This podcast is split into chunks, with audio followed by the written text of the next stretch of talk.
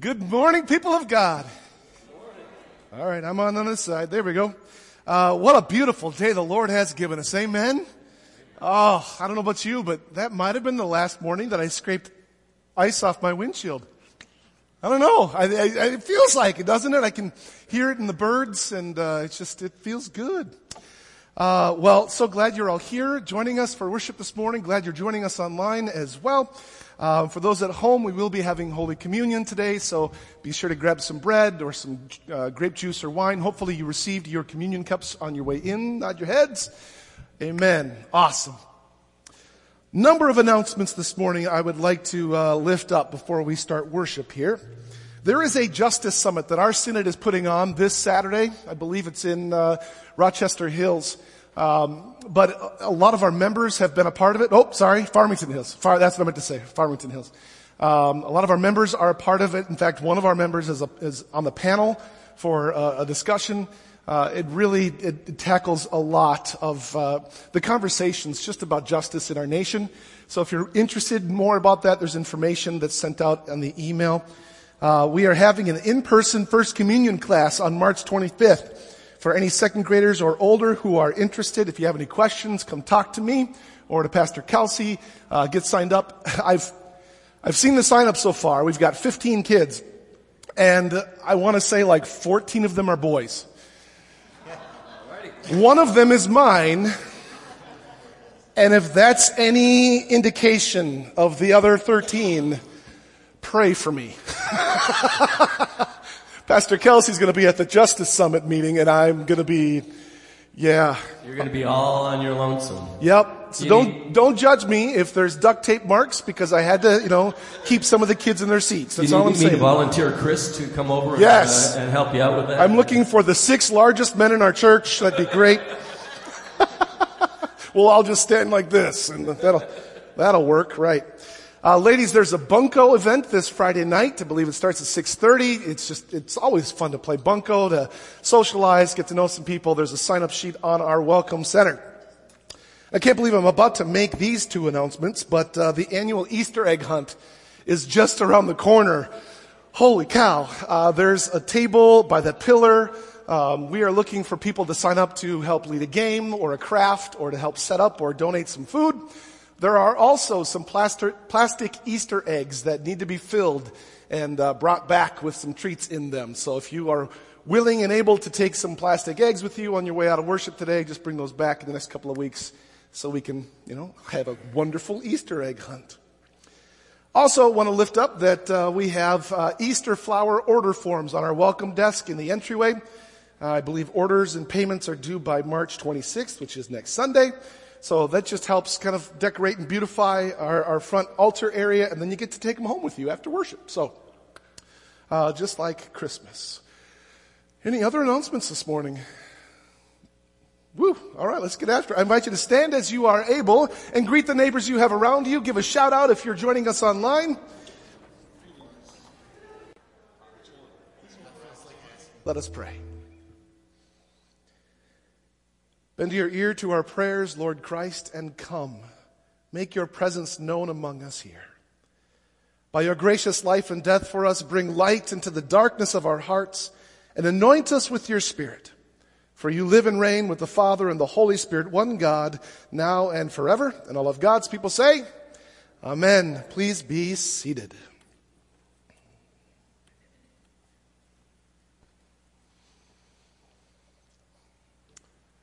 Well, sisters, brothers, dear ones, grace to you and peace from God the Father and from our Lord and our Savior, Jesus Christ. Amen. All right, you have to stretch a little bit. By show of hands out there, how many of you desire a deeper, more meaning-filled life? No brainer, right? Of course we do. You and I have been on a journey to do just that. A journey throughout the season of Lent, a journey through the very core of the Bible, with the book of Psalms. For the past month now, we've been reading, listening, learning, hopefully applying these words, these words of wisdom, as we are uncovering the Psalms so that we can have a deeper, more meaning filled life. We started with Psalm 51 on Ash Wednesday, a beautiful prayer written by King David who needed a fresh start with God and asked for that fresh start in that psalm. And I'm thinking, what better way for us to start our journey as well by asking for God uh, to give us a clean heart, to, to kind of wipe the slate clean, to start fresh. Amen? We need that from time to time. Yes. Three Sundays ago, we read from Psalm 32, where David shared with us the joy of forgiveness to get the burdens of our failures and mistakes and hurts off of our backs, to be completely honest with God and with others, and to embrace the new life that's given to us through forgiveness, through God's mercy and love. You want a clean heart and a lighter load? Experience the joy of asking for and receiving God's forgiveness. Amen? All right. That was our second step. Two Sundays ago, we uh, read from Psalm 121, where we lift our eyes to the hills and remember what those were? Those were our fears, right? We see those things that, that kind of hold us back. And who should we turn to? The Lord. Remember verse 2, I told you over and over and over and over and over again, right?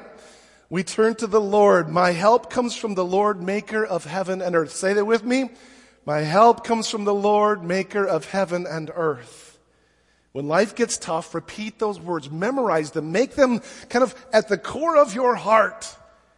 So often we get that other voice in our head that says, oh no, you're fine. You should be able to make it, make through this, make it through this on your own. Don't dare tell anyone else. You might seem weak. No. God invites us to come to one another and to come to the Lord, the one who is our help. Amen? Amen. Last Sunday, we took yet another step on our journey to, a more meaning filled life as we read from Psalm 95. Psalm 95 was all about giving praise to our God.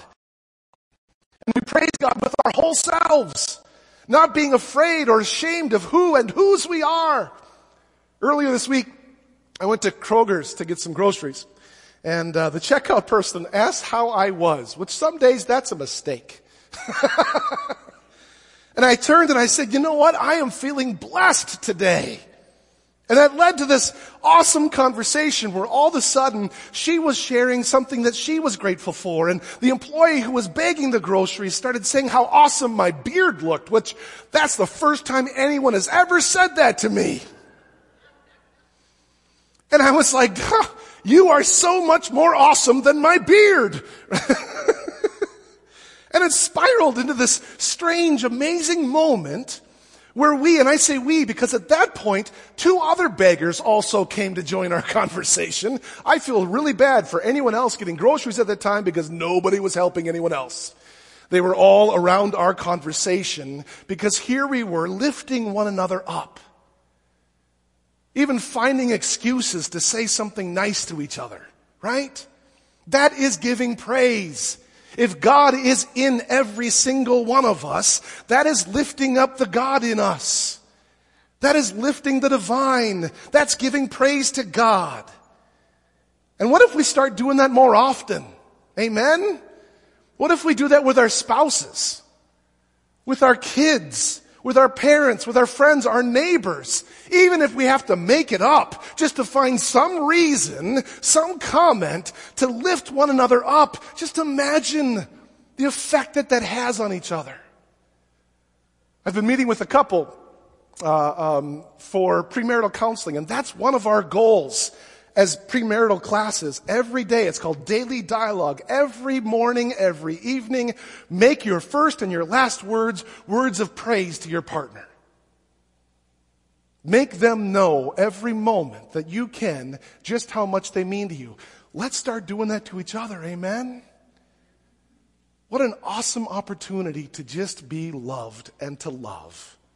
So that's an amazing step, right? Look for the good in each other, give praise to God for each other. That's all part of worship, outside of these walls especially. So, I see all that in Psalm 95. It's a doozy. It's a good one. Alright. Uh, time for our next step in our journey this Lent. Uh, this morning we're going to read one of the most beloved Psalms, probably one of the most beloved readings in all the Bible, and that is from Psalm 23, which I have to tell you, this might be the first time I've preached on this outside of a funeral. So, uh, it was interesting looking at this in a new way today. But you know what? Let's read this together. Okay? I think it's just words that are meant to be read together. So I invite you to follow along on the screen. The Lord is my shepherd, I shall not want. He makes me lie down in green pastures. He leads me beside still waters. He restores my soul. He leads me in right paths for his name's sake.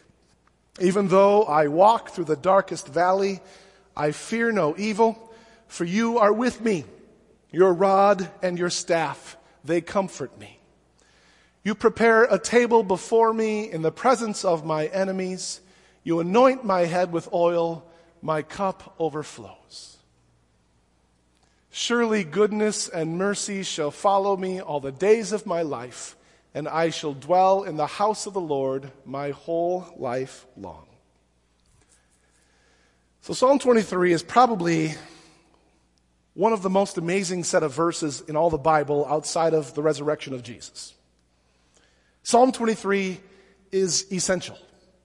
Just like the putter is an essential uh, club for golfers, the chef's knife is an essential tool for cooks. Psalm 23 is an essential text for daily living. Yes, you can, you know, deal, you can, you can play without a putter probably improve my game. you can, you know, obviously cook without a knife. You can live without Psalm 23, but, but why would you want to? It's just such a gift for each and every one of us. It would be like missing out and not even knowing it, right? So we're going to talk more about Psalm 23 today because it might be the greatest thing you don't know you're missing out on. Psalm 23, I truly believe, are words that are meant to be a prayer. Not only for the first one who wrote it, but also for each and every one of us, which is why I invited you to read it with me. Because every time we read it, it's as if we are praying it ourselves. Psalm 23 is described as a psalm of trust. Trust psalms presume a particular uh, life setting and, regu- and regularly includes two types of language. Okay, so the first type of language involves lament or crying out for help. It's using words that are spoken in the midst of a dire crisis. It's acknowledging out loud whatever it is that we're up against, a, a frustration, a, a hurtful or harmful situation, a brokenness, a threat or a danger. Whatever the crisis is, it's naming that moment that we are stuck in. Other trust psalms uh, use language like this to describe the crisis. They use words like, uh, it's an army encamped against me, or the foundations are destroyed, or uh, uh the waters have come up to my neck, like in Psalm 69. There's a couple of spots in Psalm 23 that crisis language is used, even though I walk through the darkest valley. Or if you're one of those old school ones where you remember the other version, even though I walk through the shadow of the valley of death. Right? And then later, there's a couple of verses uh, where it's, uh, uh, you're sitting at a table before me in the presence of my enemies. That's crisis language. There's crisis going on here. Dark valleys, sitting with an enemy, whatever or whoever that might be. The crisis is present. It's very real. It's in the midst. And what I love about these trust psalms is that they're just vague enough to where this psalm can apply to anything going on in our lives. It's universal. Which begs the question, have you been walking in what might seem like a dark valley lately? Has it felt like you're sitting at the table with some people or situations that are fighting against you, that's some, uh, that are dragging you down, that are keeping you from life? Have you felt like a lost sheep? Or feeling alone or, or isolated. I mean, you don't have to shout them out this morning. I'm going to give you introverts a, a reprieve for a Sunday, right? But just take a moment and just sit in that silence and name the crisis that maybe has been most recent for you?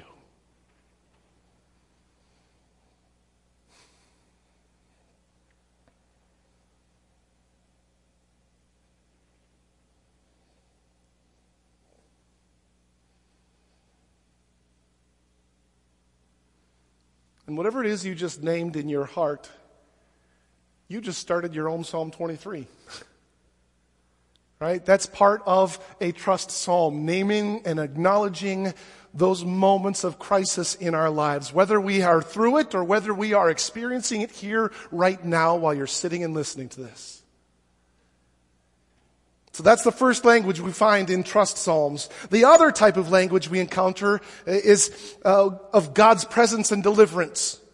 So words like this that are found in other psalms might be like, God is my light and salvation, or uh, in, in Psalm 46, the Lord of hosts is with us, the God of Jacob is my refuge. So in Psalm 23 today, it is bathed in this language of God's presence and deliverance. The Lord is my shepherd. Right off the bat, it starts with that promise that the one who cares for me, the one who watches over me is with me. He leads me beside, beside still waters. He restores my soul. He leads me in right paths for his name's sake. You lead me or you prepare a table before me. My cup overflows. You see, it's bathed in these words of promise and hope. That's the thing about trust. Trust comes from the belief that when someone offers a promise, they're going to be good for it. And the only possible response to a promise is either to believe it or to not believe it, to trust it or to not trust it. And so it's worth us taking some time this morning to ask ourselves, do I believe God is trustworthy? That God follows through on God's promises. And what you might think is just a, well, yeah, duh, of course I do. Do we live like it? So let's get personal. Do you believe that God makes good on God's promises? How many of you have gone through some pretty tar, uh, darn difficult times in your past? Of course we have, right? And that's not to say that others haven't had it worse, but times that have been hard for you personally. We all have. And that's not to say that you're not experiencing a really hard time right now. But in all those times in your past, did you make it through? Nod your heads. Maybe some of us have scars to show. But did we make it to the other side of that particular situation, of that fear, of that struggle, of that crisis? Yes, we did. Not always unscathed, Maybe the other side of that crisis involves the death of something or someone, but even then, there is a promise of resurrection from our God so that even the worst of what we can imagine is still taken care of. That there is still a promise to be fulfilled, that there is still new life that happens even after the worst of things.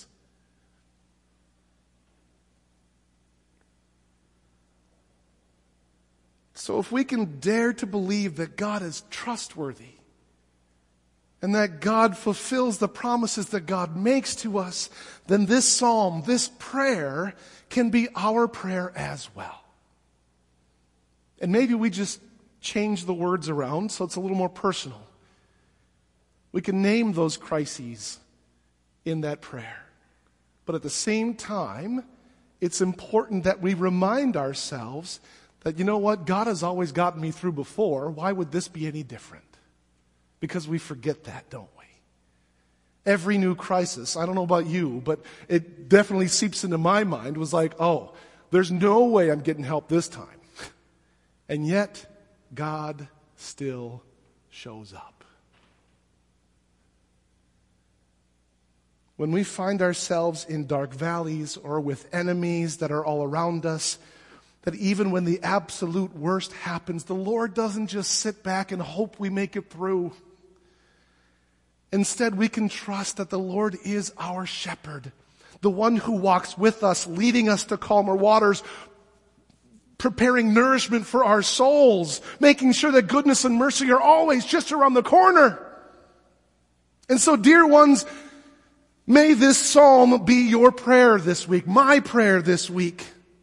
May we remind ourselves and be reminded over and over again that God is with us, that our God is for us, that despite the situations in our lives, God will see us through to the other side every time to bring us new life, new opportunities so that we can once again learn to trust that our God is an awesome God. Can I get an amen? Amen. So if you find yourself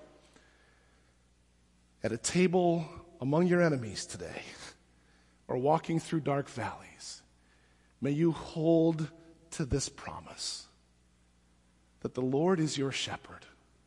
And because of that, we don't need anything else. Amen. Let's pray. Heavenly Father, we can't thank you enough for, for promises like these that are given to us, that have stood the test of time. Promises that always come at our timing, but it does come, and you rarely disappoint.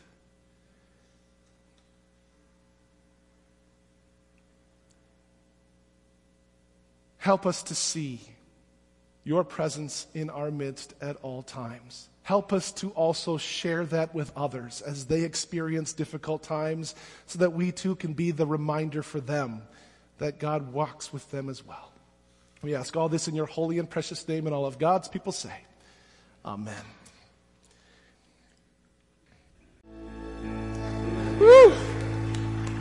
Thank you, Lord. I think that can just be our sermon for the next service. I think it covers it all. Yeah.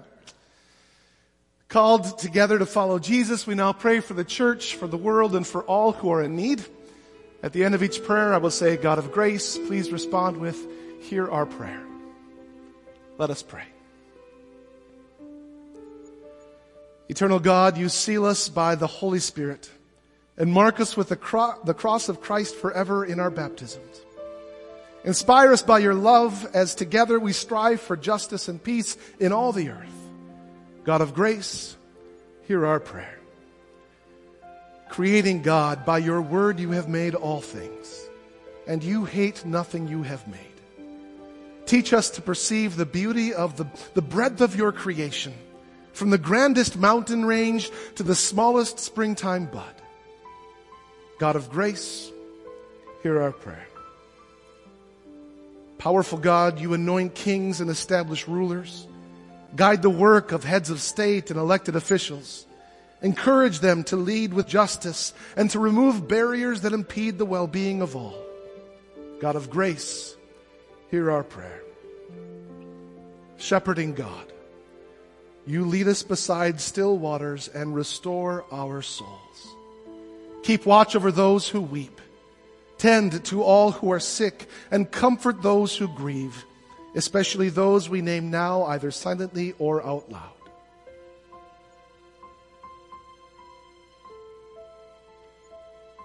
Gabby. God of grace, hear our prayer.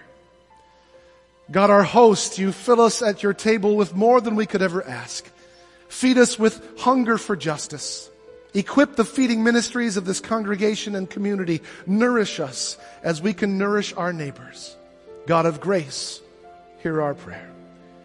Receive these prayers, O God, and all those too deep for words through Jesus Christ our Lord, as we now pray the prayer he taught us to pray. Our Father, who art in heaven, hallowed be thy name. Thy kingdom come, thy will be done, on earth as it is in heaven. Give us this day our daily bread, and forgive us our trespasses, as we forgive those who trespass against us. And lead us not into temptation, but deliver us from evil. For thine is the kingdom, the power, and the glory, forever and ever. Amen. Please be seated. We now take a moment to reflect on our week, to confess those times when we have failed to live as God invites us to live, and to hear his words of promise today. So I invite you to, uh, well, use the words that we find on the screen. God of life, we confess that we are wrapped up in sin and cannot free ourselves. We conflict and build walls. We neglect the needs of our neighbors and ignore the groaning of creation. Have mercy on us. Where we are self centered, open our hearts. Where we are reluctant, give us courage. Where we are cynical, restore our trust. Renew us with your grace and give us the hope of new life in you. Amen. And now hear these words, dear children. In the mercy of Almighty God, Jesus Christ was given over to die for us. And for His sake, God forgives us all of our sin. As a called and ordained minister of the Church of Christ and by God's authority, I therefore declare unto you the entire forgiveness of all of your sin in the name of the Father and of the Son and of the Holy Spirit. And all of God's people say, Amen. At this time, I invite you to take out your communion, or if you're at home, to grab some bread and some wine or grape juice as we prepare ourselves to receive the gifts of Jesus Christ.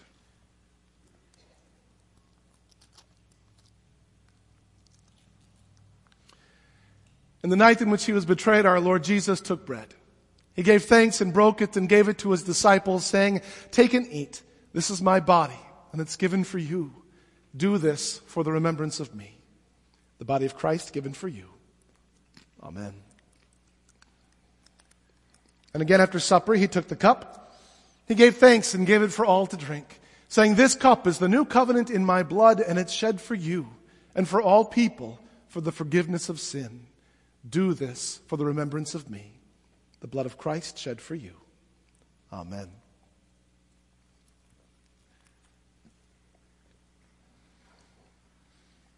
People of God, may the body and blood of our Lord and Savior Jesus Christ strengthen you this day and keep you always in God's grace. And all of God's people say, Amen. Uh, thank you for all the ways that you continue to uh, faithfully support and, and provide for King of Kings. The offering buckets are on your way out this morning. There'll be a QR code at the end of worship. Just know that every little bit adds up to, to us being present in our community. Finally, may you receive this blessing. May the road rise to meet you. May the wind be always at your back. May the sun shine warm upon your face. And until we meet again, and until we meet again, may God hold you in the palm of his hand. Amen. I invite you to stand as you are able. Amen. With that, people of God, may you go in peace and share the good news. Thanks be to God.